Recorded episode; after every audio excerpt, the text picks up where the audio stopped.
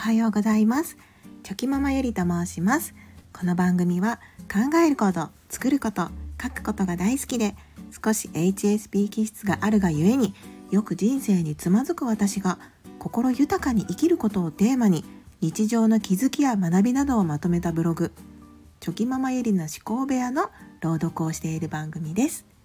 たまに最後にゆるい雑談もあります。それではよろしくお願いします。令和3年6月18日。価値観によって捉え方って変わると思った出来事。今朝小学生の長男が突然頭が痛いと言い出し私の中では多分すぐに収まるだろうとそうか痛いんだね。ちょっとゆっくり休んどきと軽めに声をかけました。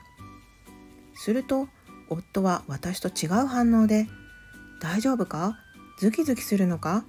頭痛いのしんどいやろ?」とすごく心配して声かけをしていました。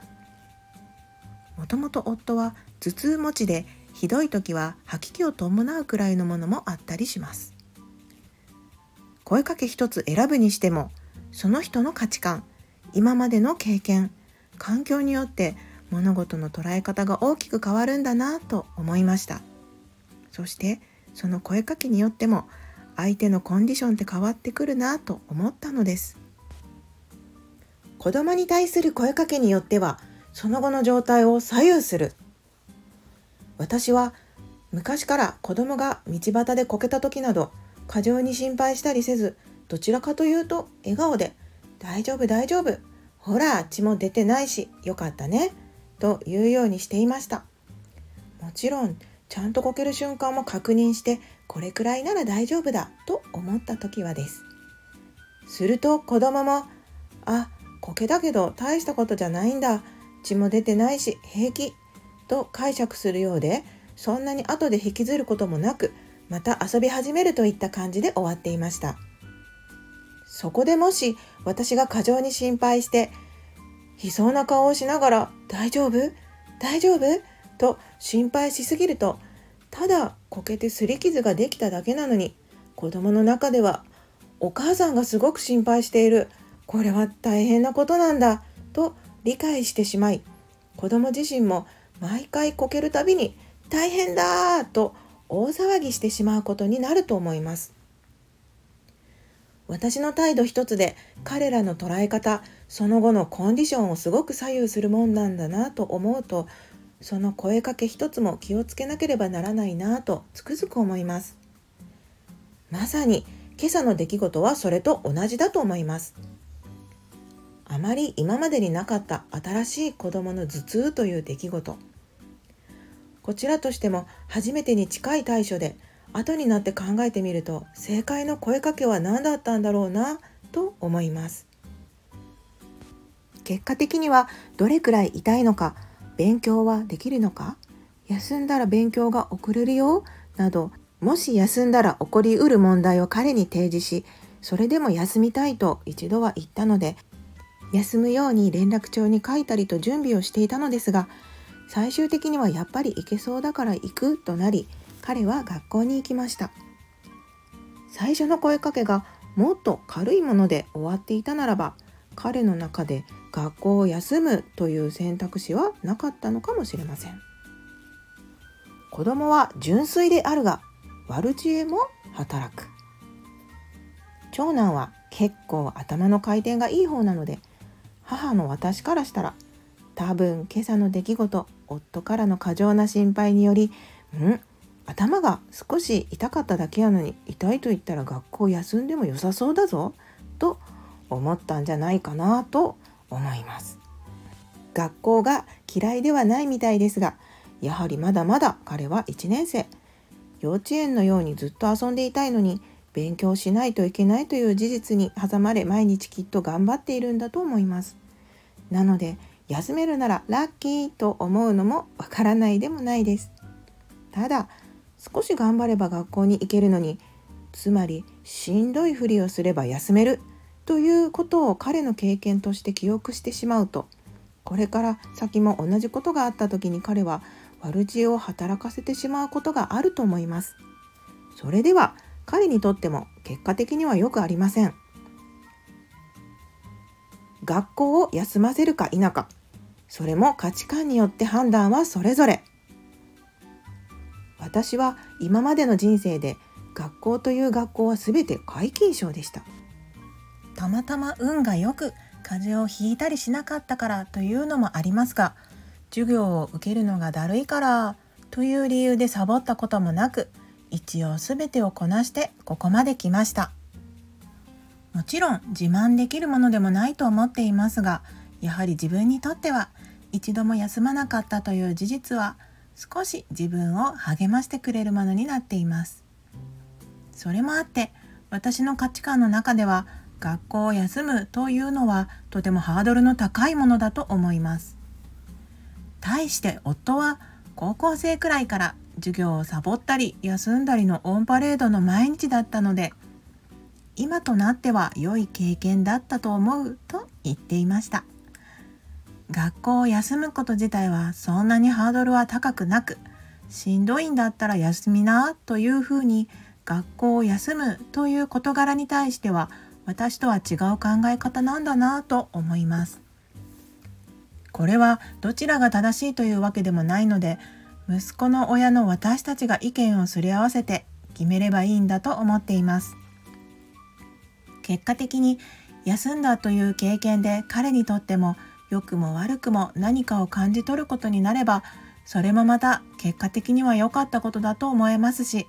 休まなかったことの経験で感じたことも彼にとっては経験値という点では良いことだなと思います。何事も最初から結果はわからないので最終的には自分たちの価値観のもと判断を下すしかありません。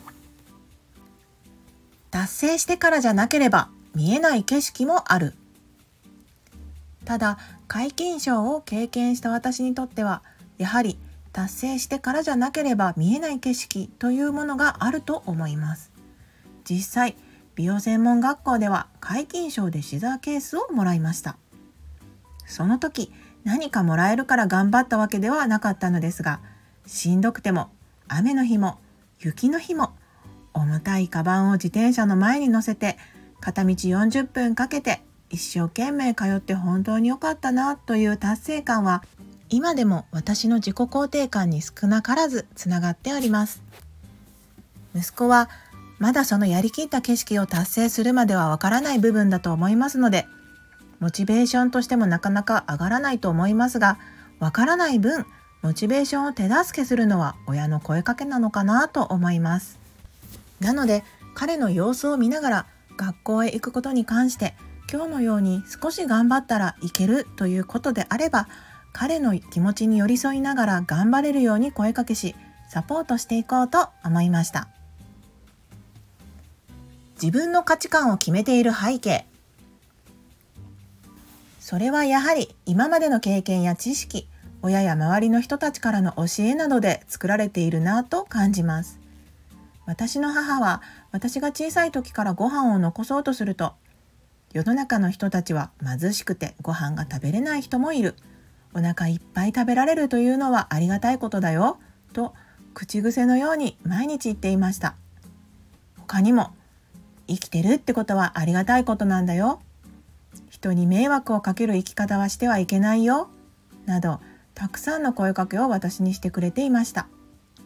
それは今思うと母の価値観だったと思うのですがそれらの言葉考えたちは今の私という人間を作っている大切な一部になっています。子供の頃から言われ続けることは何度も何度も頭の中に刷り込まれていくのできっと潜在意識の中まで入り込んでいるんだろうなと思います。そしてそれは私の生きてきた人生においてとても大切な価値観だなと自分自身も思うのでだからこそ今私は親として私と夫の価値観を彼らに伝えていくことは役目だなと思って言い続けています。子供と親の価値観基準をまずは共有認識させることが大切。とにかく生まれたての子供は真っ白な状態なので乾いたスポンジのように何でも吸収します。価値観も同様です。自分が経験してきた中でやはりこれは役立ったなとか良かったなと思えることにつながる価値観は親ならばどんどん教えていってあげたいなと思います。何でも基本を学ぶことから始まりますし基本を学んで自分で考え磨きそして一人の人間として立派に成長していってもらえたらいいなと思います。もちろん親の私も同様今もこれからも成長し続けるよう頑張ります。価値観の押し付けはダメだと思うけど。価値観や正義感の押し付けはダメだと思いますがまだまだその基準が真っ白の子供にはある程度の決まりを知ってもらうのはすごく大切なことだと思います。何が正しくて何が良くないことなのかそれは親が教えなければいけないことだと思っていますし子供にも個人としての人格があるにしろ生きていく上での最低限のマナー的なものはやはり知っておいてもらう必要があります。ただそのマナー基準もやはり親の価値観が影響するのであまり細かいところまで言い過ぎるのも良くないんだろうなと思います。私は結構周りに迷惑をかけないようにと思っているのでついついいろんなことを彼らに言ってしまうのですが私もまだまだ人生において修行の身です。精進していかなければと思います。いつか子供たちが大人になって一人の人間として社会へ羽ばたくその日まで。子供のうちは親の私たちができることは価値観基準ルールなどを教えて理解してもらい彼らが成人になった時にはまた一人の人間としてその価値観をもとに新たに自分の考えを取り入れながらまた自分の価値観を育てていってもらえたらと思います。私の中で子育てのゴールは今のところ親がいなくても何が起こっても自分自身で考え時には人にも助けを求めたりしながら最終的には自分で乗り越えていける人になってもらうことです。そのために生きていく上で必要な価値観をできる限り彼らに教えていけたらいいなと思います。余談ですが息子たちが夜に楽器を弾いたりしていると夜に楽器鳴らしたりしたら蛇が出るよとか悪いことしたら悪いことが返ってくるよとか口走ってる自分に私の母の価値観考えが私自身に染みついてるなぁと思います。悪いことをしたら誰も見てなくても神様が見てるよ。という母の声かけも息子たちじゃなく今の自分自身にもよく言い聞かせている言葉なので本当に声かけって大切なんだなぁとしみじみ感じる今日この頃でした。私も誰にも後ろ指さされない生き方悔いのない人生を送れるよう精進していきます。今日もありがとうございました。朗読は以上になります最新のブログでは子供たちとのゆるい日常を描いた4コマも載せています。よかったらまた覗いてみてください。はい、ここからは雑談です。はい、今日で5回目のラジオになります。いや毎日本当にあっという間ですね。5回目に来るまでにえっとフォローとかいいねとかあのしていただいた方々本当にありがとうございます。そしてまあいいねとかなくても聞いてくださってる方ももしかしたらいらっしゃるかもしれませんので本当にありがとうございます。いやでもうんやっぱり自分がしていることに反応してもらえるっていうのはちゃくちゃ嬉しいことですよね。うん私もいつもこう他の方のラジオを聞いたりとかした時は「聞きましたよ」っていう意味で「いいね」を押したりするんですけど実際自分がこうやってしてもらえてうんめちゃくちゃ嬉しい。嬉しいしあまた頑張ろうっていう気持ちになれるなって本当に思いましたのではい自分自身もしっかりと、えっと、リアクションをとってはいやっていこうと思いました。はい。今日は どんな一日になるんでしょうかね。うん今日もいい一日になれるように私も頑張ろうと思います。はい。それでは今日も最高の一日をお過ごしください。ありがとうございました。ではまた明日。